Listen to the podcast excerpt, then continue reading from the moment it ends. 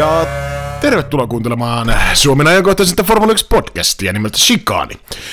Tällä hetkellä studiossa on äänessä tämän podcastin oma Tegilan suurlähettilä suoraan Meksikon rannikolta, Jiri Hermanos Honkala. Tekiila päissään selvinpäin Jesse Viittasusi Honkala. Ja näillä saatesanoilla tervetuloa jakson 91, 91, Nittio et pariin. Tässä jaksossa käsitellään pääaiheena Meksikon Grand Prix viikonlopun tapahtumia. Ja no, eipä oikeastaan hirveästi, hirveästi sen lisäksi muuta. Muuta nimittäin olemme erään todella hyvän kuuntelijakysymyksen jättäneet tulevaisuuden verhoihin. Ja tulemme sen käsittelemään jossain väliviikon vetäisyssä, mutta tämä jakso on siis täysin pyhitetty Meksikon tai Maksikon Grand Prixlle. Ja ennen kuin me hei polkastaan tämäkin jakso käyntiin, niin voitaisko me, voitaisko me ottaa tommonen keken knuppi niminen tietovisa-osio, jossa meikäläinen yleensä nolataan ihan täysin, mutta nykypäivän trendien mukaisesti myös äh, tasa-arvon vuonna, niin sutki on nolattu tässä useamman kerran jo lähimenneisyydessä. Joo, otetaan knuppi vaan heti kättelyssä käteen. Mutta tota, niin. Tseko Peres jo podiumille Meksikon kilpailussa, mutta Osaatko sanoa, koska ja kuka kuljettaja oli ennen Tseko Peresiä ajanut parhaimman tuloksen meksikolaisena kotikisassaan? En osaa, mutta sen tiedän, että tämä oli ensimmäinen kerta, kun meksikolainen nähtiin Meksikossa podiumilla, eli siellä 4-X, ja, mutta en mä lähde mitään veikkaa, mulla ei mitään hajoa, mä lähden sarpapelillä tähän mukaan. Joo, tuo oli ihan oikein, kun sanoit, että oli, otti ensimmäisen podiumin ja oli myös ensimmäinen meksikolainen, joka johti kotikisaansa, mutta tota, neljännelle pallille istahti Pedro Rodriguez herra vuonna 1968 kotikisassa, eli Tseko laittoi naksun verran paremmaksi sitten viime sunnuntaina. Mä pistän sulle naksun verran tässä vastaan. 19 numero oli Max Verstappenin 19 voitto. Kuinka monennelle sijalle voittojen määrässä tämä Max Verstappenin 19 voittoa sijoittuu, siis rankingissa. Ja mä voin sen verran aloittaa, että Hamilton Lewis on numerolla 100 voittoa, niin ykkösenä, mutta monessa Verstappen on tässä voittotilastossa historian, historian saatossa. Mm, mitähän mä nyt heitän sulle tähän? Ei tämä oikein vastaus. se, se on helppo heittää. Tota, mm, mitä 19? Öö, mä sanon seitsemän. Seitsemällä, seitsemällä siellä majailee Nigel Mansell, joka viime jaksossa sai paljon ruutuaikaa 31 voitolla, mutta Max Verstappen on tällä hetkellä siellä 17, 19 voitolla ja 20 voiton paalussa on, tai paalussa, mutta 20 voiton sakissa on Häkkisen Mika ja sen jälkeen 21 voittaa Räikkönen Kimi. Mutta 19 numero, tämä oli myös Valtteri Bottaksen 19 paalupaikka mikä on itse asiassa aika merkittävä määrä. Monennellako sijalla Valtteri Bottas on saavutettujen paalupaikkojen määrässä tässä historiatilastossa, ja Lewis Hamilton 101 paalupaikkaa johtaa tätä tilastoa. Valtteri on sijalla 28. No ei ollut. Valtteri on siellä 15. Edellä 14 Damon Hill 20 paalua ja siellä 13 nykykuljettajista Fernando Alonso 22 paalua muun muassa. Ja Häkkisen Mika, joka äskenkin mainittua, niin siellä 10 26 paalupaikkaa. Et, Räikkösen Kimi on jäänyt taakse, nimittäin Räikkösellä on 18 paalua ja vähän epäilen, että enää ei ole tulossa niitä lisää. No jos Kimille paalu vielä tällä kaudella napsahtaa, niin sitten joutuu varmaan teikäläinen arpottaa yhden lippiksen lisää. Mä voin kyllä, mä voin kyllä ihan surutta painaa tota, Räikkösen lippalakin, lippalakin, jos Niikseen tulee paalupaikan kunniaksi. Mutta hei, se oli, se oli tämänkertainen Keken knuppiosio. vähän tavoistamme poiketen, yleensä meillä on tässä vaiheessa jaksoa niin ollut tämmöinen siis ajankohtaiset, ehkä enemmän tämmöinen keskusteluosio, mutta tämä on hyvinkin nopea ajankohtaiset uutiset. Mä laitan sarjatulena nämä kaksi panosta tästä sun suuntaan, ja sä saat kommentoida tai et sitten lopuksi, ja sen jälkeen me siirrytään puhumaan Meksikosta. Nimittäin aika, aika ohkasta on ollut Männäviikon Formula maailman uutisointi. Kaksi poimintaa, ja toinen ei ihan suoraan liity edes formuloihin, mutta aikoinaan puhuttiin, jos muistat, tai miten, sä muistatko tällaisen herrasmiehen kuin Dan Fallows? Öö, no en kyllä muista. En ala niinku kiertele, että vuosin mukaan. niinku, no joo, en muista. Joo, no e, itse asiassa nyt kun ihan, alettiin ihan totta puhumaan kerran, en kyllä olisi minäkään muistanut, mutta hän on siis Aston Martinin uusi aerodynamiin, dynami, aerodynamiikan päänuppi. Ja tota, Red Bullilta siis siirtynee. Ja lähinnä tämän nostin nyt siksi, koska aikaisemmin ollaan puhuttu aika paljon siitä, että Red Bull on kaapannut sitten tuolta Mercedeksen leiristä väkeä, mutta niin se vaan Aston Martinkin painanut Red Bullin leiristä öö, nuppia aerodynamiikan johtohenkilöihin, mutta hän aloittaa siis tota, uutisoinnista poikiten niin jo ensi kauden alussa. Ja toivottavasti Aston Martinin huikeeseen lentoon. Ja seuraava uutinen, mikä on sitten ehkä vähän enemmän kiinnostavampi, niin valitettavasti Tuukka Taposta ei valittu tähän Ferrari Driver Academyin, missä hän oli siis käsittääkseni top 4 joukossa ja valintapäivillä. Ja, öö, he päätyivät tänä vuonna valintoihin nimeltä Oliver Behrman ja Rafael Kamara.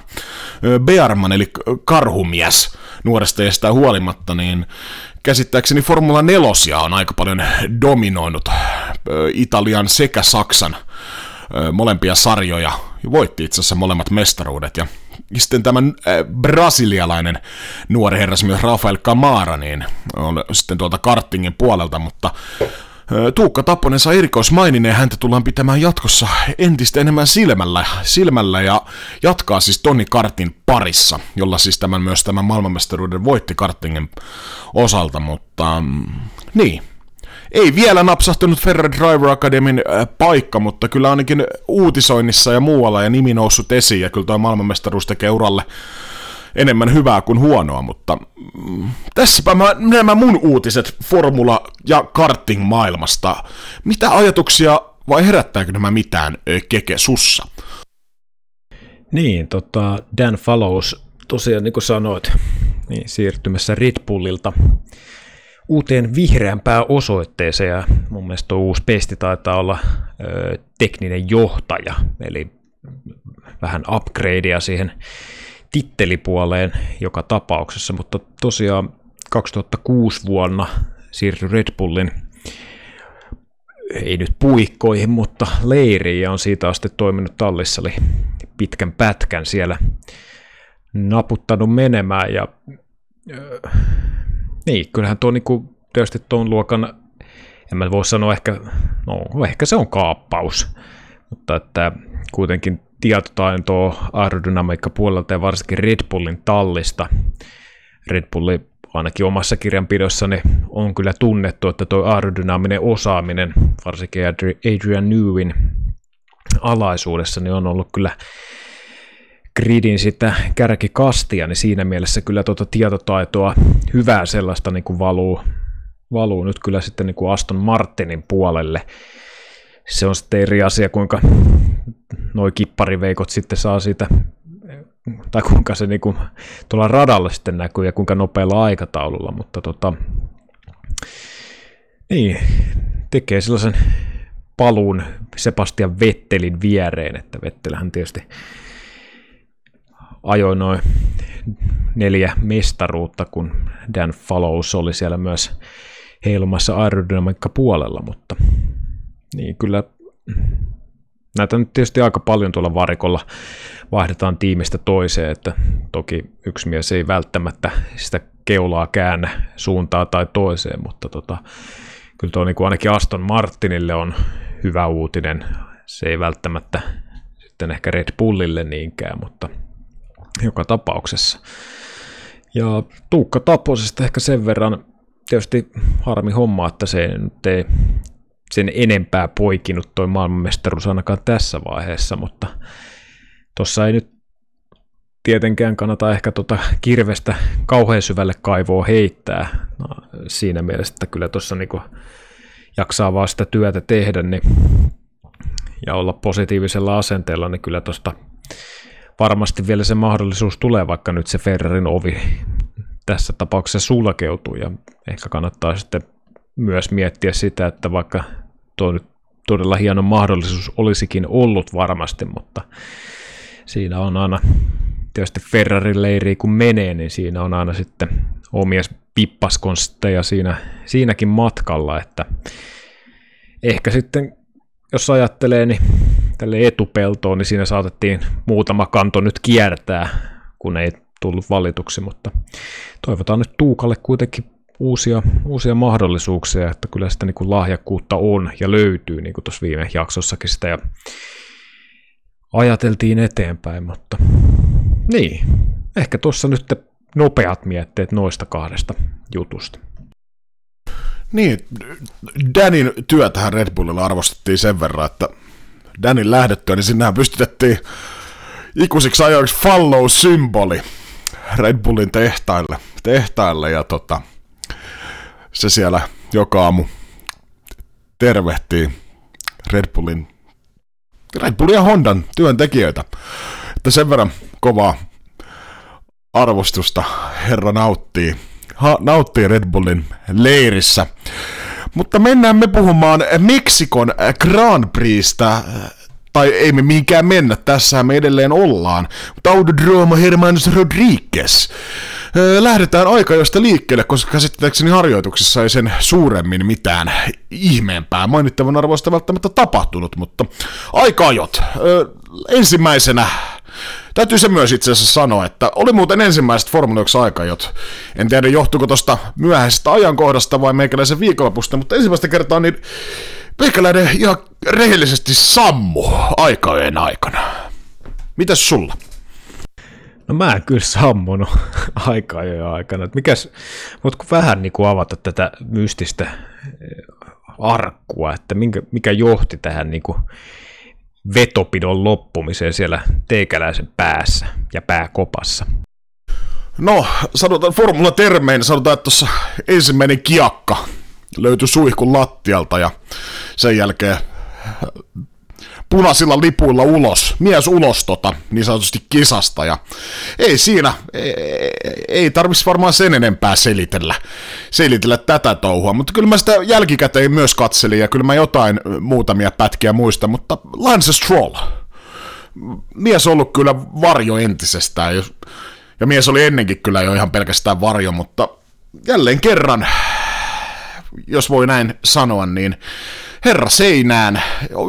Ei nyt niin paha, pahasti, että siitä olisi mitään vakavampaa seurannut, mutta punaiset liput, liput aikajoihin ja Länstrollille katkeraa, katkeraa kalkkia ja pikkasen niskakipuja ja samalla pääjommotus ehkä kuin meikäläisellä tuossa sunnuntai-aamuna, mutta niin, eipä tosta varmaan sulla sen suurempia kommentteja. Satutko näkemään muuten ton Räikkösen? Vähän, olipa vähän eriskummallinen tilanne. Keltaista lippua siinä heilutteli ratavirkailija ja Räikkönen vähän tämmönen tilanne, mutta sitten kumminkin palas vielä siitä, miten tota nyt voisi sanoa, jonkinnäköisen kanttarin ylitettyä, niin palasi vielä takaradalle, että oli eriskummallinen tilanne, mistä lopulta ei kumminkaan rangaistusta jaettu. Joo, Strollilla oli kyllä niin, aika strollimaiset otteet, että siinä ei nyt Strollin kohdallakaan niin kuin, oliko Strollilla taas olla niin lähtöruutun rangaistuksia tulossa muutenkin, vai muistanko väärin? Joo, mulla oli tämmöinen mielikuva, että siellä oli mottia vaihettu Lansen pojalle myös. Niin, tuollaisessa tilanteessa kuitenkaan, niin kun, kun lähdetään kuitenkin joukko hän, häntä päästä, olisi tilanne tai aika mikä tahansa, niin tuossa niin voisi pikkusen ehkä rauhakseekin ottaa ja vähän tuntumaa autoa, mutta siinä strolli, kun oli lähdössä nopealla, nopealla kierrokselle, niin viimeisessä kaartissa auto oli jo irti, mutta tota, en mä tiedä, oliko Strollin poika katsellut sitten vähän noita rallivideoita, että kyllä se kaasulla korjaantuu, mutta ei se tässä tapauksessa sitten enää korjaantunutkaan ja aika vauhdikkaasti sitten seinään, seinään siitä, että saatiin sitten mekaanikolle vähän lisää iltapuhdetta aikaa jo jälkeen, mutta niin, siinä ainakin onboardissa, kun kattelin aikaa jo, ja niin Villanderkin otti hyvin kiinni, että siinä jotain vielä ratista otettiin viimeisiä säätöjä, että en mä tiedä, oliko siinä sitten ollut se toinen asia sitten sama aikaa, ja olemme vähän, vähän pasmat sekaisin, mutta joka tapauksessa seinää, ja aika jo keskeyty siinä. Mä en tiedä sitten, niin mainitsit tuon Räikkösen, in, in, in, in, in, in, stay out, stay out, mutta tota, siinäkin vähän epäselvyyttä. Varmaan siinä tota, safety car tilanteesta, kun tota aikaa jo keskeytettiin, niin tota, mä en tiedä minkälaista viestiä sitten Räikkösen Kimille annettiin sieltä muurilta, että pitäisikö sitten ajaa kierros loppu vai tulla sisään vai, mutta mä en oikein tuosta, tuossa niin ei sinänsä mitään vakavampaa ollut Räikkösen kohdalla, eli mun mielestä toi nyt ihan sinänsä meni tai kävi niin kuin oikeus siinä, että ei alettu mitään typeriä rangaistuksia tuosta niin kuin jakamaan. Että, mutta tota, niin, ehkä se Strollin kolari oli ehkä se enemmän hätkätyttävämpi kuin tämä Räikkösen toilailu. Niin, ja siinä vaiheessa kun äh, ajettiin tätä Q3 ja haettiin paalupaikkaa, niin oli aika aluksi aika erikoisen näköinen episodi, nimittäin Nuki Tsunoda oli omalla jäähdyttelykierroksella ja sieltä tuli ensin Peres takaa ja selkeä Max Verstappen, niin käsittääkseni Juki Tsunodalle ihan siis radiossa ilmoitettiin, että Red Bullit on tulossa takaa, että teepä tilaa ja Juki siinä sitten nerokkaan japanilaispoikana, niin ajattelin, että hän vetää niin kuin ihan tarkoituksella pihalle. Ja tämähän sotki ihan täysin öö, meksikolaisen Sergio Peresin plasmat siinä, ja öö, vetää itsekin pihalle. No, siinä kolari nyt olisi ollut ehkä mahdollinen, mutta sai väestettyä, ja käsittääkseni kyllä toi jotenkin myös vähän Max Verstappenin kierrokseen vaikutti, mutta mä en ehkä itse usko, että kyseisellä kierroksella Max Verstappen olisi kyllä tuota paalua, paalua saanut nakattua, mutta tämähän kirvoitti aikamoista tulenkiven katkuista kommentointia. Esimerkiksi Verstappenhan paino tiimiradioon uh, Such a Dump Idiot nimisen tai siis lausahduksen, tarkoittaa varmaankin Juki Tsunodaa tai sitten Shekoperestä, ja äh, Hornerihan sitten aikojen jälkeen paukatti tämmöisen, että heille kävi Tsunodat. Tsunodat. Ja tota, siinä sitten meni ehkä paalupaikka, mutta eipä tuossa Jukilla nyt loppupeleissä, niin mun mielestä teki ihan oikein, että toi oli ehkä vähän tommonen dominoefekti, mikä sitten lähti, koska Peresillä lähti sitten ihan, ihan homman räpylästä, ja se sitten taas vaikutti ehkä se Max Verstappeniin, mutta mitä, mitä mieltä sä olit tuosta keissistä? Niin, Tsunodahan saa aika paljon raikulia tuossa sitten heti aikaa jälkeen, mutta mä en ehkä itse sanoisi, että tuossa niinku, joo, totta kai homma olisi voitu, voitu hoitaa huomattavasti tyylikkäämminkin, mutta kyllä mä sanoisin, että varmaan ehkä enemmän sitä raippaa pitäisi ehkä antaa sinne varikkomuurille, että pidetään kuljettaja oikeasti tietoisena, että kuinka kovaa sieltä takaa tullaan, ettei aleta niinku kolme sekunnin päästä huutaa, että no nyt sieltä joku tulee, että kerkeekö siinä oikeasti sitten reagoimaan ja löytää radat sellaisen paikan, ettei oikeasti sotke kierrosta. Niin tota, mä en nyt ehkä ihan kaikkea paskaa niin kaataisi Tsunodan syliin tossa. Ja tota, kyllä varmaan jonkun verran kyllä vaikutti myös Verstappenin kierrokseen, kun siinähän oli myös keltaiset liput hetken aikaa, ja mun mielestä Verstappenin se keskisektori niin ei ollut, tai niin kuin tuli keltaista sektoria siitä, että oliko sitten jonkun verran vaikuttanut kierrokseen, oliko syy tämä vai sitten joku muu, mutta mä en oikein, Christian Hornerkin aika usein jotenkin tuntuu, että laukoo noin kommentit aika niin kuin nopealla temmolla sitten mediaan. No totta kai tietysti, jos olisi kyseessä ollut Mercedes, niin se olisi ehkä ollut ymmärrettävämpää, mutta kuitenkin puhutaan tavallaan niin kuin sisartallista, niin mun mielestä ne olisi ehkä kuitenkin parempi käydä noin jutut sitten siellä niin kuin omassa porukassa läpi, kun alkaa huutelee sitten aikojen jälkeen. eh, välillä ehkä asiasta, välillä ehkä ei, mutta se, että tuossa niin Junodan kohdallakin pestää se likapyykki siinä niin lehtien palstoilla ja TV-kameroiden edessä, niin jotenkin ehkä oma maku vähän niin kuin liian äkkipikasta touhua mun mielestä. Joo, itse nyt kun mainitsit, mulla jäi Discordista hyvin mieleen. En muista nyt valitettavasti, miltä nimimerkiltä tämä tuli, mutta et kyllä toi niin kun, kuka helkkari tuolla haluaa totta tulevaisuudessa ajaa, ajaa, kun näitä junnukuskeet, jos mokailee. Tietysti sun on nyt osan ihan ansainnutkin, mutta siis niin kuin julkisuudessa teilataan. Niin ei toi niin kuin, voin sanoa, että ei toi ainakaan varmaan niin positiivista vaikutusta Jukin ajamiseen tee. tee. Että kyllä mä luulen, että se löytyy sitten ihan toisesta päästä negatiivista, negatiivista mitä vaikutusta toi tekee, että kun oma tavallaan kumminkin pomo, vaikka nyt eri tallissa ajaa, mutta sisartalle ei on, niin sieltä teilataan julkisesti ja haukutaan idiootiksi ja ö, muuta, ja Juki kumminkin jotenkin tavallaan halusi vaan antaa ehkä todella paljon tilaa. Niin kuin sanoit, olisi paremminkin hoitaa, mutta hän vetää pihalle, ettei niin kuin vahingossakaan tavallaan ole tiellä. tiellä. Ja sitten tosiaan, sanotaan, että jos Peres ei olisi vetänyt itse pihalle, niin mä en usko, että Max Verstappenin kierroksia olisi vaikuttanut juuri yhtään. yhtään. Ellei se nyt keltaisia lippuja se olisi tullut, mutta nyt en muista ihan tarkkaan, että tuliko keltaiset liput siitä, siinä vaiheessa joku Juki ajo pihalle, vai tuliko siinä vaiheessa, kun Peres, Peres veti pihalle myös? Mulla on sellainen käsitys, että ainakin TV-kuva leikkautui siinä vaiheessa pere, tai niin kuin Peresin, kun hän oli jo pihalla ja sitten tuli ne keltaiset liput. Mutta tota, ihan tarkkaan mä en muista nyt, miten se meni, mutta joka tapauksessa varmaan sitä vaikutusta tuli, mutta niin kuin mä sanoin, homman olisi voinut hoitaa nätimminkin, mutta se, että se, niin kuin, siis kun on vastaavanlaisia niin kuin hommia, että kuljettajat ajaa pois tieltä niin kuin radan ulkopuolelle, niin kuin mun tälläkin kaudella on käynyt useammassakin aikaa, jossa että annetaan niin kuin sitä kautta kunnolla tilaa.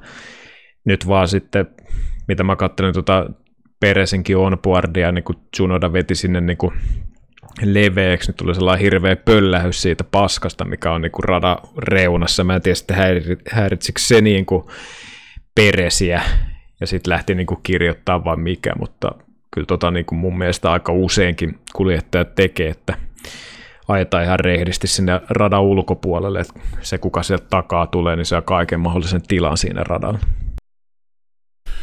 Se mikä mut eniten yllätti, en mä tiedä voidaanko sanoa yllätti, mutta kyllä tuo Valen lento on ollut aika, aika kovas lentokelissä ollut nastolalais-ukko. Ja paika sieltä melkein 20 turvin Lewis Hamiltoniin ja siinä vaiheessa he, itse, itse heräsin ja öö, vedin käden lippaan, pieni Finlandia-hymni päässä ja sen ta- jälkeen takaisin unten maille, mutta öö, näillä saatesanoilla, niin sä voisit tuosta topit nykästä, sukarit nimittäin, niin tästä aikoista, että vale, vale varmasti siellä niin kuin, toppilista melkein kärki päässä, mutta ketäs muita sä nostasit tuosta nipusta tapetille? Joo, mulla on kyllä täällä ensimmäisenä tosiaan Bottas, ö, ottamatta nyt kantaa siihen, että olisiko esimerkiksi Verstappen puhtaalla kierroksella pystynyt ajamaan paalupaikan, mutta se, että pystyy olemaan Lewis Hamiltonin edellä, öö, niin mun mielestä on edelleen helvetin kova suoritus, ja siitä kyllä nostan niin kuin Valelle toppilapun tuohon otsan korkeudelle. Pierre Gasly viidentenä aikaa, jossa ei jäänyt Peresistä paljon kympän verran Alfa Taurilla, niin kova suoritus, pystyi kuitenkin jättämään niin kuin Sainzin, Ricardo ja Leclerkin taakseen, niin siinä mielessä hyvä suoritus, ja mun mielestä oli niin kuin koko tuo niin viikonloppu tuohon aikaan, joihin asti, niin oli tosi hyvää suorittamista. Ketäs muita herrasmiehiä multa täältä löytyy? Sebastian Vettel 11. Ei ehkä ihan sellainen jackpotti, jackpotti Vetteliltä, mutta tota 11 ruutu kuitenkin Aston Martinilla, kun ottaa huomioon, että siellä kuitenkin Mersut, Red Bullit, Ferrarit ja McLarenit, niin siihen nähdään niin kuin ihan hyvä suoritus. Samoin Kimi Räikkönen 12. Tässä on aika monessa jaksossa kyllä laitettu Räikkösen poika tonne floppipuolelle ja niitä on tullut aika, tai senkin verran paljon, ettei niitä enää jaksanut flopeiksi laittaa, mutta kyllä niin Räikkösen 12 sija Alfa Romeolla niin oli niin kuin tämän kauden nä- tason nähden niin mun mielestä tosi hyvä suoritus. Pystyy esimerkiksi tallikaverin, tallikaverin voittaa, ja se on niin kuin aina hyvä suoritus, varsinkin Räikköselle, että Giovinazzi on niin kuin yleensä aikaa, jossa ollut se parempi kuljettaja, mutta mä en tiedä, onko tuossa niin Räikköselle sitten löytyykö se avain sitä kautta, että mitä Vilanderkin nosti lähetyksessä, että öö, Räikkönen on niin normaalia enemmän kierroksia tuossa aikaa, jossa että sitä niin kuin hiotti ja hiotti ja hiotti. Kun jossain aikoissa on ollut silleen, että käydään vetää yksi kierros sisään, käydään vetää toinen kierros sisään, ja sitten löydetään sieltä niin kuin Masepinin eestä lähtöruudukosta, mutta tuossa niin Kimi ajoi enemmän kierroksia, olisiko sitä kautta sitten löytynyt sitä vauhtia, vauhtia sitten enemmän, en tiedä. Öö, viimeisenä nostan George Russellin 13. Ei niin kuin Russellinkaan kohdalla kauden tasoon nähden sellainen niin häikäisevin suoritus, mutta niin kuin ihan hyvä kuitenkin 13 lähtöruutu Williamsilla, niin tota, kyllä mä sen topiksi tuosta vielä lasken. Hyvä listaus, hyvä listaus. Mä katselin tätä listaa ja mä itse asiassa teen semmoisen valinnan, että mä en kyllä laita tosta flopiksi oikeastaan ketään. Tuossa on niin monta lähtöruuturangastustouhua. Siellä on Tsunoda, Norris, Russell, Ocon, Strolli, joilla tuli lähtöruuturangastuksia osien vaihtamisista, moottorihommista, vaihdelaatikkojutuista.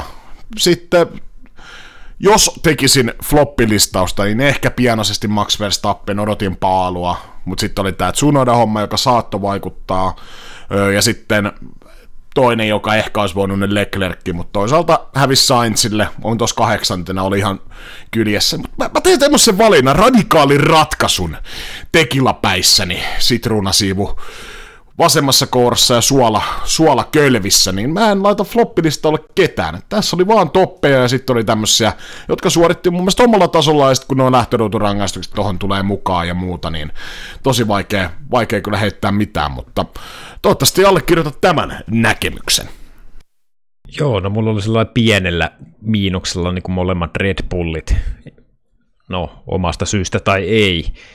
Ehkä se loppu ei, niin, mä odotin myös Verstappenilta paalua, Peresiä.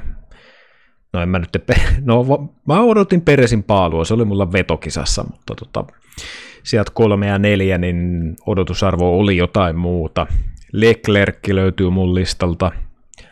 Sitten ehkä Giovinazzi siihen nähden, että tosiaan niin kuin, no 14 sija niin kuin aikaissa lapulla ei ole huono Alfa Romeolle, mutta tota, se, että vähän tuli niin kuin räikköseltä käkättimeen, niin sellainen naksun verran, naksun verran kyllä laitan tuohon flopin puolelle.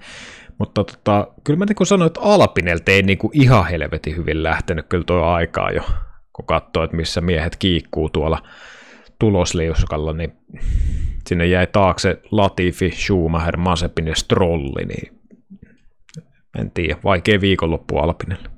Joo, no pojat on hetki ollut tuossa alamäessä.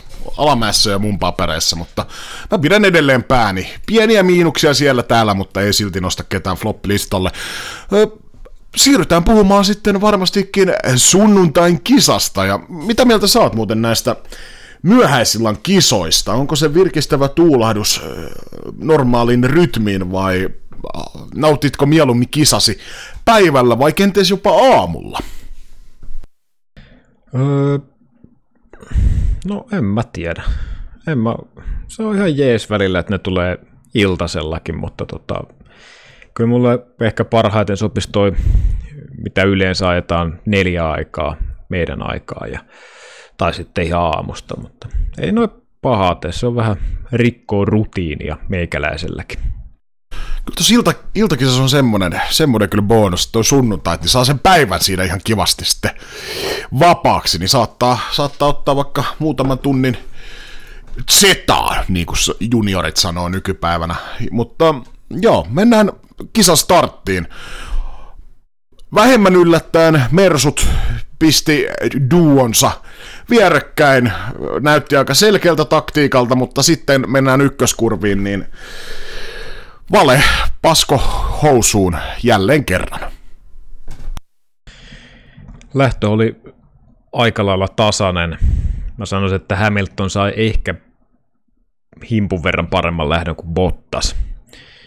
Ja tota, niin, kaikki, ketkä kisan on katseneet, niin tietää kyllä, mitä siinä ensimmäisessä kurvissa tapahtui. Mua itse vähän ihmetyttää mm, toi, se, että kuinka tarkkaan Mercedes on nyt oikeasti puinut tota lähtöä ja miten sitä lähdetään ajamaan. Mun mielestä Bottaksella pari ehkä virhettä tuossa lähdössä.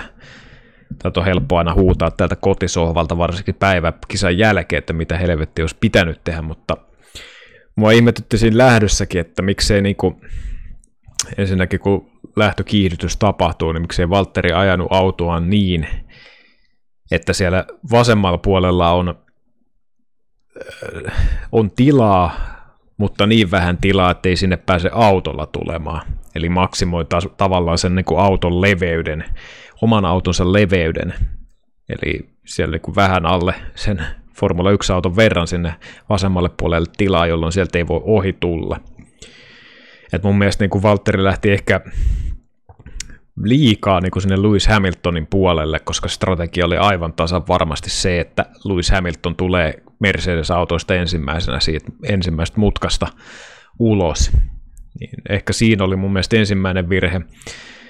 Ja sitten kun ensimmäinen virhe oli tapahtunut, niin mun mielestä niin Bottaksen olisi pitänyt rohkeammin vaan ajaa ehkä pitkäksi tota ensimmäistä mutkaa, koska tässä ensimmäisellä kierroksellahan käsittääkseni siellä oli sääntö, että normaali kisatilanteessa sieltä pitää se keila kiertää, mutta ensimmäisellä kierroksella kun tullaan, niin sitä ei tarvitse kiertää, eli tässä tapauksessa Bottas olisi niin kuin jättänyt Lewis Hamiltonille tilan sisälle, ajanut itseään pitkäksi sinne, niin tota, olisi ehkä pystynyt blokkaamaan tavallaan niin kuin Verstappenin sen ulkokautta ohituksen sieltä pois. Et mun mielestä niin kun jälkikäteen katsottuna, niin Bottaksella oli tavallaan tapahtui ne kaikki mahdolliset no, virheet ja epäonni tuossa lähdössä, eli vasemmalle puolelle jäi tila, antauduttiin liian aikaisin, tai pelättiinkö sitä, ettei vahingossakaan osu omaan tallikaveriin, ja sitten vielä Daniel Ricardo antoi siitä vielä australialaisen kielisuudelman sinne auton takakonttiin, jolloin se niin kuin koko lähtö meni ihan päin persettä.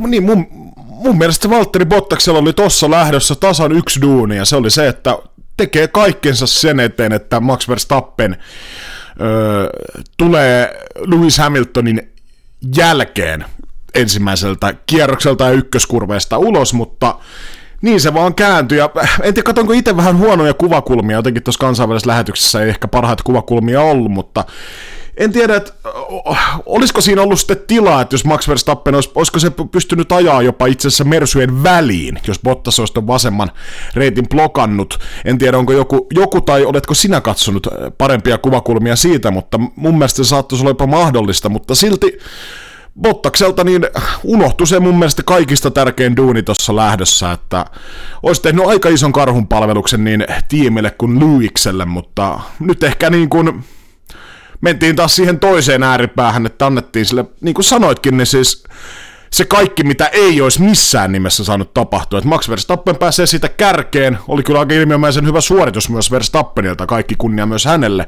Ja sen jälkeen myös sitten ottaa pusu siitä Ricardolta ja öö, se on nati nati ja ajellaan sitten sijoista ynnä muuta ja vedetään neljättä varikkostoppia, niin nyt meni sitten niin kuin, meni sitten ihan päin persettä. No se on, se on kyllä parempi kuin hyvin sanottu. Mutta mä en tosiaan tiedä, ei, ei varmasti mennyt tuo lähtö niin kuin Mercedeksellä suunniteltiin ja kyllä sitten Toto Wolff ja Lewis Hamiltonkin antoi pientä palautetta tuosta kisan jälkeen niin kuin Valtterin suuntaan, että ei nyt ihan oikein onnistunut. Toki niin, se vähän sama homma kuin tuossa Junodan kohdallakin, että tarviiko noita ylikapyykkejä ehkä tuolla mediassa pestä.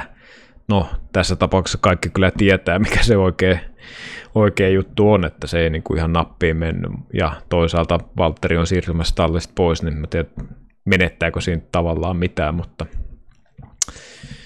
jotenkin, en mä tiedä. Olisi odottanut niin kuin paljon parempaa kyllä tavallaan niin kuin Mercedekseltä, että siitä lähtökohdat, että lähdetään kisaan sijoilta yksi ja kaksi, ja tavallaan niin kuin ensimmäisen kahden, kolmen mutkan jälkeen ollaan sijoilla kaksi ja viimeinen, niin ei se, niin kuin, ei se no, ei mennyt ihan niin kuin hyvin, hyvin toi homma, ja niin, siitähän se sitten Valtteri Alamäki sitten oikeastaan alkoikin. Joo, kyllä toi vähän heikommallakin kansakoulun matikalla voi laskea, että kyllä toi ykkös kaksi jo ja vaihtaminen 2 ja 15 tai 2 ja 20 niin on ihan mennyt päin helvettiä. Mutta olisi kiva kuulla joskus Valtterilta siis vuosien päästä, päästä sitten niin tämä lausunto ja näistä, että oliko tämä niin kuin, kun tämä tavallaan, mulla on jotenkin sellainen fiilis jäänyt, joku, joku semmoinen niin tunne, että että onko nämä kaikki niinku vaan paskaat säkää vai onko tässä niinku, onko Vale sitten pikkasen ehkä enemmän, pikkasen enemmän tommonen kyykäärme, käärme sitten, mutta ehkä sitten näytä julkisesti vai jotain, mutta olisi hauska niinku draaman kaaren osalta sitten kuulla joskus vuosien päästä, että no joo, Meksikossa, niin kyllähän mä sille Maxille sen pikkutilasi annoin, annoin, mutta no, saa nähdä toteutuuko tämä meikäläisen märkä toive ikinä, mutta se kiinnostava kysymys, tai no, en tiedä onko se kovin kiinnostava, mutta yllättävän vähän siitä oikeastaan lopulta puhuttiin, mutta olisiko sun mielestä Daniel Ricardolle pitänyt lätkästä joku rangaistus tuosta Bottaksen perään töytäisystä vai oliko se ihan vaan racing incidentti täysin ja ilman rangaistusta niin oli all good? Niin, toi jäi mun mielestä kyllä aika vähälle huomiolle. Ja sitten tuossa Maikkarin lähetyksessäkin tai Seemoren lähetyksessäkin kundit vähän ihmetteli, mutta tota, mun mielestä sitten ei niinku tullut minkäänlaista näköistä niinku ilmoitusta, että ei, ei tutkita tai ei tule mitään. Voi olla, että mulla meni sitten ihan vaan ohi koko homma. Mutta tota, muistuupahan vaan mieleen eräskin Turkin osakilpailu tältä kaudelta, josta Beer Gaslille märällä radalla lätkäistiin vastaavanlaisesta tilanteesta. Tai no, ei nyt ihan täysin vastaavanlainen, mutta siinä ajettiin kuitenkin kolme rinnan, jolloin Gasly osui Alonsoa ja siitä heitettiin pienet vitoset, eli alavitoset niin sanotusti. Niin mulla jäi ainakin sellainen maku, että kyllä taas niinku, en mä tiedä mikä helvetin linja niinku Fialla taas niinku on, mutta kyllä jotenkin omaan niinku nokkaa värähtää sen verran, että jos niinku kauden linjaa niin kun pitäisi jollain tavalla peilata, niin kyllähän tuosta olisi pitänyt Ricardolle he, helähtää se vitone niin kuin ihan suoraan kysymättä, että kuitenkin tuli aika moiselle savujallulla sieltä niin kuin kuitenkin Pottaksen perää. Toki pilasi oman kilpailunsa, mutta niin pilasi kyllä Pottaksenkin kilpailun, että vähän jäin miettimään, että miksi juuri näin. Ja yllättävän vähän Mercedeksenkin leidestä mun mielestä tosta purnattiin, että ehkä siellä ollaan McLarenin kanssa niin hyvää pataa, että ei jotenkin haluttu tota lähteä sitten puimaan enempää ehkä julkisuudessa, mutta vähän eri, eri kontrasti kuin esimerkiksi kun mietitään Tsunoda homma aika jossa, niin siinä sai kyllä sisartallin poika niin ihan, ihan kyllä hanaa monestakin suunnasta, mutta sitten Ricardo selvisi vähän niin kuin aika pienillä, pienellä nuhteella, mutta niin, itse olen sitä mieltä, että no, niin, se on, on kyllä hyvä, että kauden niin kuin linjaan nähden, niin tosta ehkä nyt olisi pitänyt lätkästä, mutta mun mielestä se linjan pitäisi olla semmoinen, että toi nyt voisi olla racing, niin mutta se pitäisi olla koko, koko kauden ajan, mutta ajan sitten se sama linja. Mm, kisan ykköskierroksella niin myös Mikki ja Jukki, molemmat herra tulos pikku kolaroinnista, mutta ei siitä varmaan sen enempää. enempää. Mua kiinnostaa toi Mersun, tai lähinnä Red Bullin taktiikka. Hamilton 29 kierrosta ensimmäinen stintti. Ö, mutta jumittu siinä ensimmäisen tai varikkopysähdyksen jälkeen, niin taisi olla Gas ja Leclerc näiden herrojen taakse. Ja kun katsoimme kisaa kanssasi Discord-palvelussa, niin Olimme sitä mieltä, että miksei Peres tule varikolle, koska oli todella lähellä Hamiltonia ja olisi saanut siinä jopa sen rataposition voittaa, mutta Red Bull ei sitten ikinä tullut tuossa vaiheessa varikolle, vaan venytti Peresin stintin 40 kierrokseen ja kierrokseen sitten lopulta ei kumminkaan fillari riittänyt ja kyyti riittänyt siihen, että olisi Hamiltonin radalla pystynyt ohittamaan, niin Mm, mutta on, ootko keksinyt niin tässä yön aikana mitään niin järkevää selitystä, että miksi Peres ei tullut sitten heti ton Hamiltonin pysähdyksen jälkeen varikolle, koska siinä olisi saattanut olla se käppi. Molemmat Red Bullin kuljettajat taisi autoistaan varikkomurille viestittää, että toi medium-rengas toimii vielä hyvin, ja Peres taisi sanoa, että se jopa paranee se rengas, jolloin kai sitten ajateltiin, että se vauhti on riittävän hyvää, jolloin sitä ensimmäistä stinttiä voidaan venyttää, ja ehkä Peresin kohdalla sitten ajateltiin, että voidaan tehdä niin sanotusti Hamiltonit, eli ajaa sillä ensimmäisellä renkaalla niin kuin pidempi stintti ja ottaa sitten vasta se varikkopysäys ja kisan loppua kohden sitten ajaa edessä ajava kiinni ja tehdä se ohitus. Mutta tota, täytyy tuossa, toihan niin kuin se, mitä Mercedes on viljellyt tässä vuosien aikana aika hyvällä menestykselläkin osassa kilpailua, niin täytyy kyllä muistaa, että tuollainen taktiikka niinkin vaatii myös niin kuin autolta ja myös kuljettajaltakin sitä, että siellä on oikeasti rattimies, että se saadaan toimimaan. En sano, että Tseko Peres olisi paskakuljettaja, mutta onko niin kuin samaa kaliberia niin kuin Hamilton. Ja toisekseen tuossa niin kilpailussa kuitenkin se ohittaminen oli todella vaikeaa, varsinkin tuolla niin Red Bullilla, joka niin suorilla oli huomattavasti hitaampi kuin Mercedes ja suoran päässä, pääsuoran päässä se paras ohituspaikka on, niin no jälkikäteen on aina ta, niin kuin helppo sanoa. Mä niin kuin nyt yön yli nukuttua, niin mietin, että oli ehkä vähän liian optimistinen ehkä strategia. He luotettiin siihen, että rengas on niin paljon parempi sitten loppua kohden. Mutta kuitenkin vastassa Mercedes ja Lewis Hamilton, mm, se on aika kova pala. Että näin jälkikäteen ajateltuna mä olisin kyllä kokeillut sen, että oltaisiin tultu heti seuraavalta kerrokselta varikolle, koska Lewis Hamilton ajoi sen kierroksen verran Charles Leclerkin perässä. Ja siinä olisi ollut pieni sellainen mahdollisuus. Siinä oli joku datakin pyöri siinä tota, lähetyksen alalaidassa, että oliko arvioitu, että Checo Perez olisi ollut noin kymmenyksen verran edellä Lewis Hamiltonia, kun varikolta tulee ulos, mutta Mä olisin katsonut sen kortin ja siinä jos olisi track-positio saatu, niin Seko Peres olisi todennäköisesti jopa kurvailu ehkä kakkoseksi tuossa kisassa. Aika hyvin, hyvin analysoitu tilanne, ja, mutta kyllä toi, sanotaan, että Lewis Hamilton, että toi niinku temppu, mitä sitä Red Bullilla yritettiin, niin tohon ei niinku kyllä Hamiltonin poika haksahtanut sitä ollenkaan, mutta ehkä jollain muulla radalla, radalla, niin se olisi ollut vielä todella paljon niin kuin lähempänä, mutta jotenkin Peres ajohan sen käpin kiinni aika nopeasti, mutta ehkä me nähtiin vähän samaa ilmiötä silloin aikaisemmin kisassa Bottaksen ja Ricardon kanssa, että se ero on tosi pieni, mutta ei vaan sitten niin kuin se viimeinen puristus ei vaan sitten löydy, löydy. Ja kyllä Hamilton niin kuin, toi ei ole mikään enää uusi kikka, että kyllä ton niin kuin kaikki gridillä tietää ja se siinä vaiheessa niin kuin, kun Hamiltonin tehtävähän pitää se rengas tarpeeksi hyvänä siihen lopun hommaan, ettei antaudu siinä. Siinä niin tota, kyllä herra sen hyvin suoritti siinä, mutta jatketaan Hamiltonista. Ehkä itse, en tiedä ylianalysoinko ja tulkitsenko, mutta jotenkin ehkä vähän Hamiltonin elekielestä tiimiradiosta, niin alkaako se selkäranka pikkasen rakoilemaan? Jotenkin kun näitä viikonloppuja, nämä on taas kerran ehkä semmonen, että hyvät lähtökohdat Mercedekselle, ykkös-kakkosruuduissa lähetään, sitten tapahtuu tämmönen äh, Verstappen voittaa, Hamilton kakkosen, näitä on aikaisemminkin kaudella ollut, että niin pitäisi olla Mercedekselle ihan hyvä setti tulossa, ja sitten vaan jotenkin Verstappen löytyy sieltä korkeimmalta korokkeelta, niin onko tämä niinku ihan pelkästään mun omaa tulkintaa, vai näet se niinku Hamiltonin jotenkin tuossa elekielessä ja niinku miten puhuu ja miten toimii kisan aikana, kisan jälkeen, niin onko tässä huomattavissa, että alkaa vähän niin kuin vanne kyllä herran päätäkin puristaa?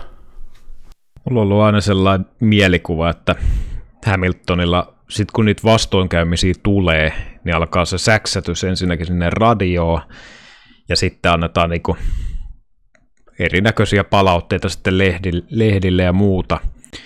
Mutta sitten kun kaikki niinku toimii ja ajetaan voitosta voittoon, niin jotenkin mun mielestä se, niin totta kai tietysti kaikki on hienoa, ihanaa ja kiitellään ja kätellään koko porukka, mutta tota, mä aina niin itse ollut sitä mieltä, että Lewis Hamiltonin, siis pidän todella silleen niin kuin epätyypillisen, että Hamilton sortuisi virheisiin, mutta sitten kun sitä painetta niin kuin oikeasti alkaa tulee, niin kyllä Lewis Hamiltonillakin alkaa niin kuin, niitä virheet vaan tulemaan niin kuin verrattain enemmän.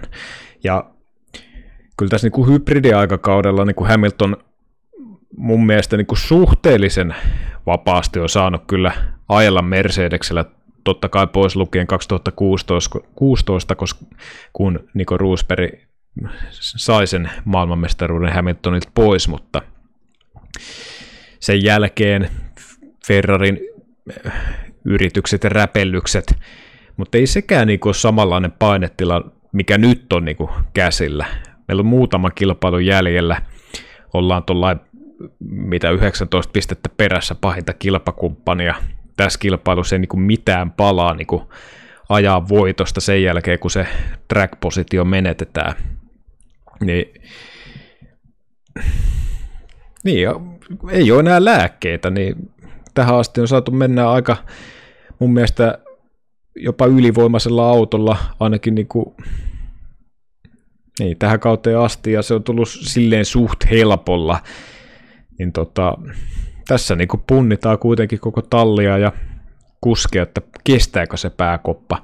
Ja tuossakin kun Lewis Hamilton tuli maaliin, voi olla, että tulkitsin itse väärin, mutta tota, pyöritteli siinä päätään ja istuskeli autossaan niin kuin normaalia pidempään. Ja,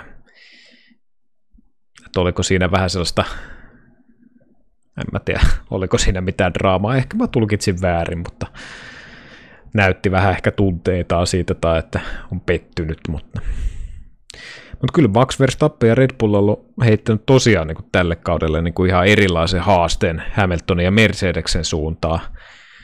Että tota, ja tässäkin kilpailussa Mercedeksellä oli kuitenkin se pallo hanskassa, ja se pallo putosi taas kerran niistä omista käsistään. Toki Red Bulli on myös tehnyt samoja virheitä omalta osaltaan, mutta ehkä vähemmän tällä kaudella, mitä Mercedes on, ja se on Mercedekselle jotenkin mun mielestä epätyypillistä, että on niin kuin näin aikaisempina vuosina on tunnettu, että taktiikat menee kaikki aina oikein, tullaan oikeaan aikaan, kuljettajat, ainakin Hamilton tekee niin kuin täydellistä työtä, ajetaan voitosta voittoon, mutta ei se, ei se nyt näytä ihan joka kisassa niin menevänkään.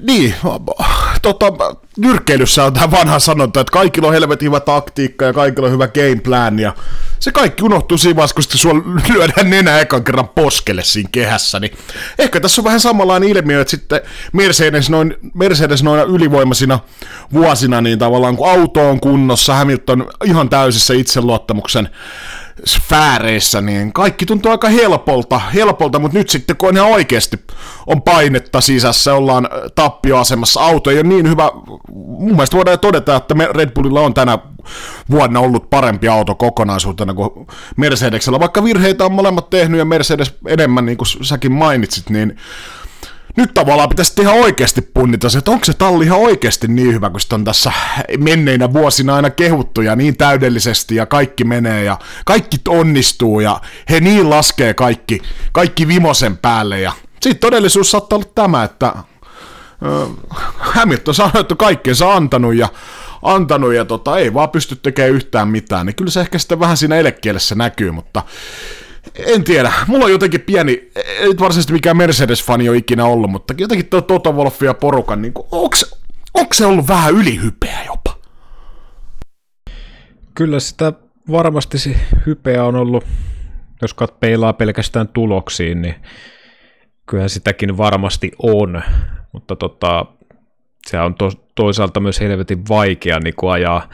Toihan on ollut poikkeuksellisen pitkä tämä Mercedeksen dominointi sarjassa, ja se on helvetin vaikea niin kuin ajaa vuodesta toiseen ja olla se ykkönen.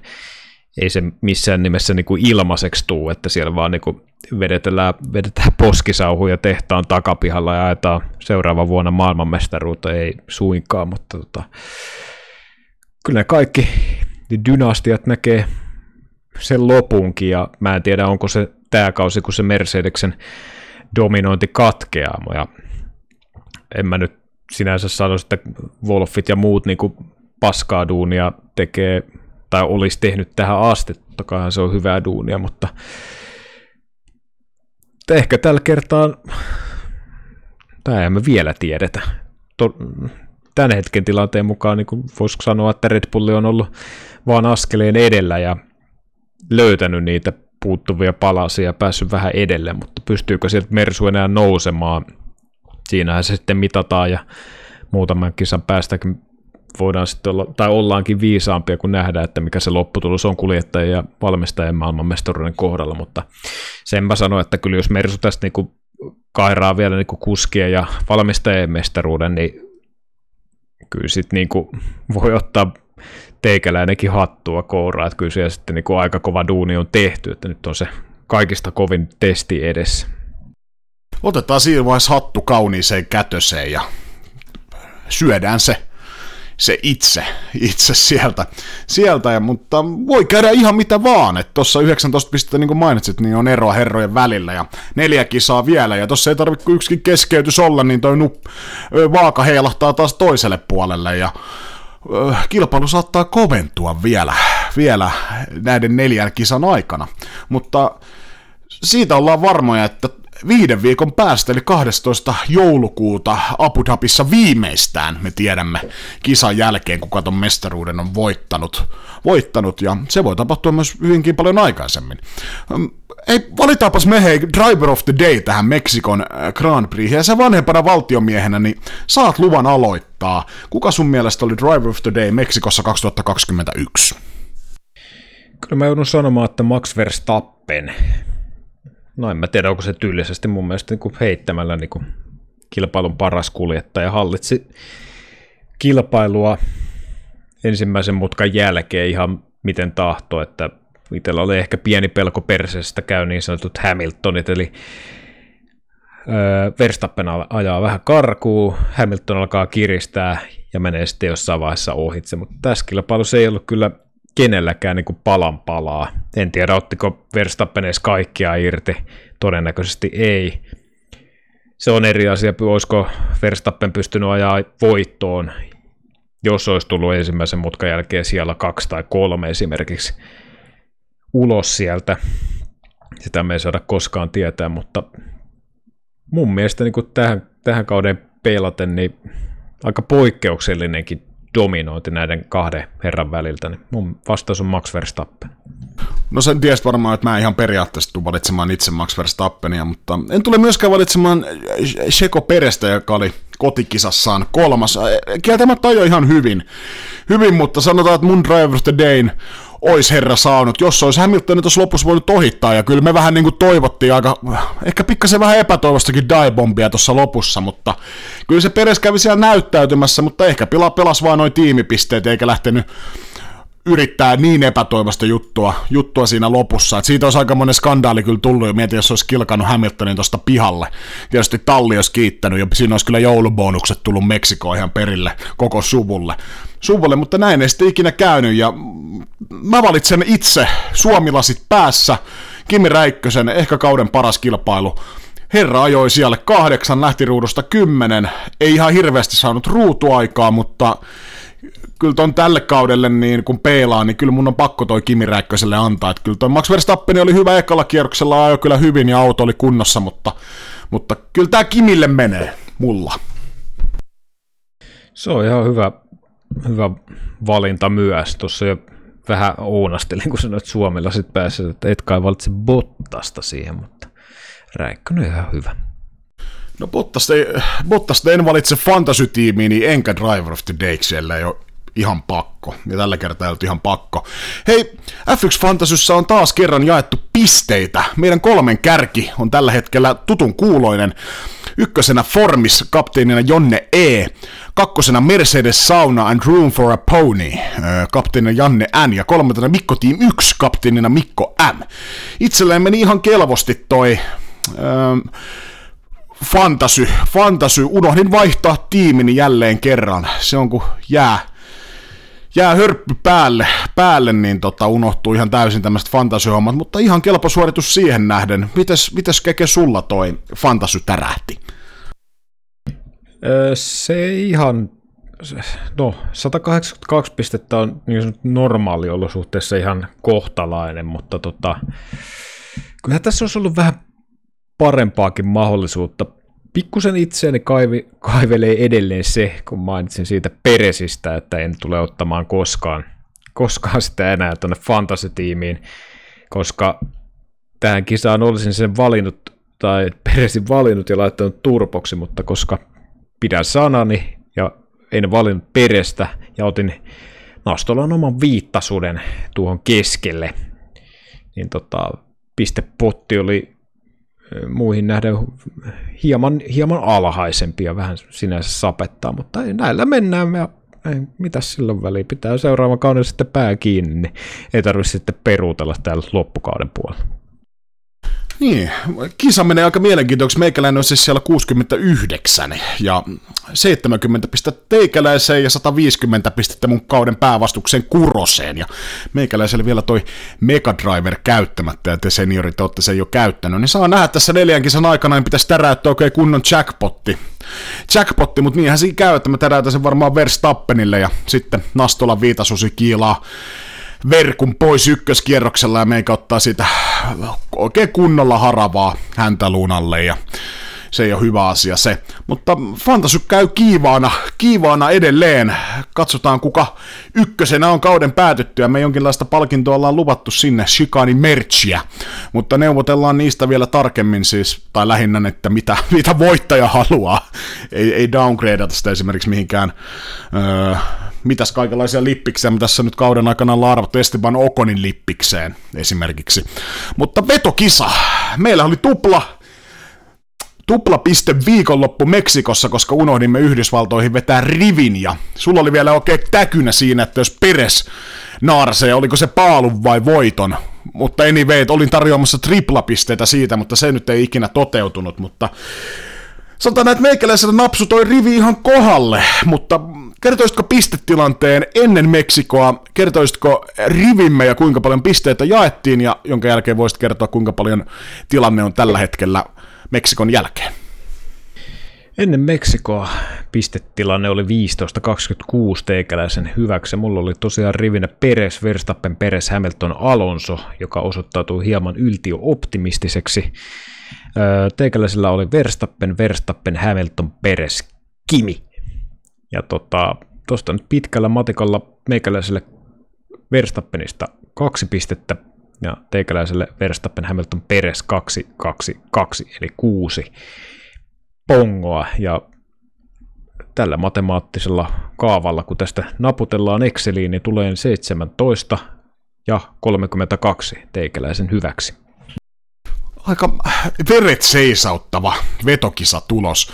Mm, ensi viikollahan ajetaan Brasilia GP, niin haluatko, että minä kerron rivin sinne ensin vai kerrotko sinä sen? Kerro se tällä kertaa ensin.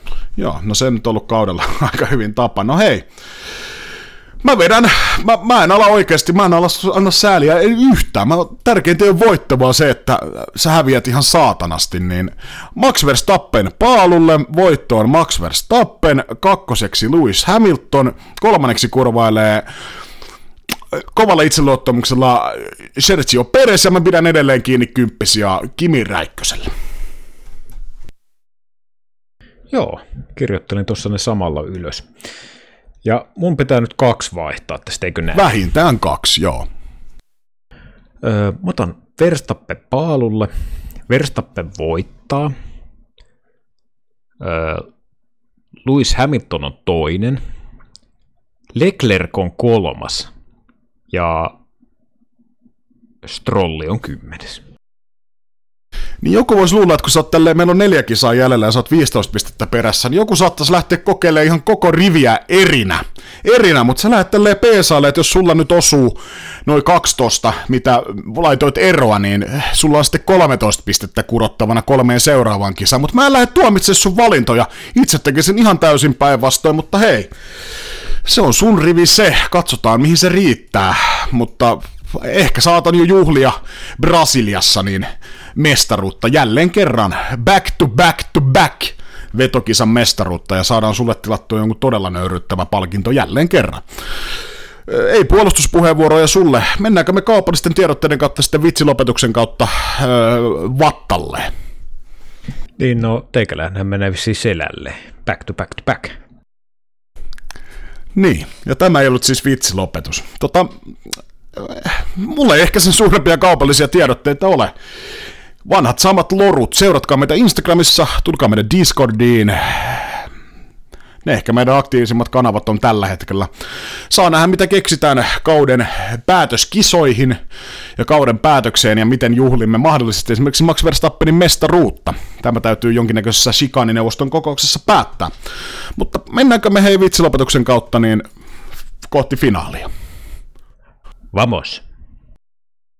Pidetään vitsi lyhyenä. Tota, satuin tuossa Meksikon GPn aikana pongaamaan yleisöstä tuttuja kasvoja, niin satutko tietää, millä nimellä voitaisiin kutsua tämmöistä täysin hypoteettisesti hypoteettista tilannetta, jossa henkilö fanittaa Daniel Ricardoa kuskina, hänen lempipodcastinsa on Shikani, eli siis me, ja äh, on kotoisin siis Meksikosta, samasta mistä peräs on kotoisin. No ei kyllä mitään haju.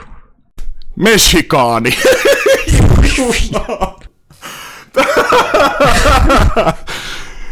on kyllä pienes puulokkisesta toiväännetty.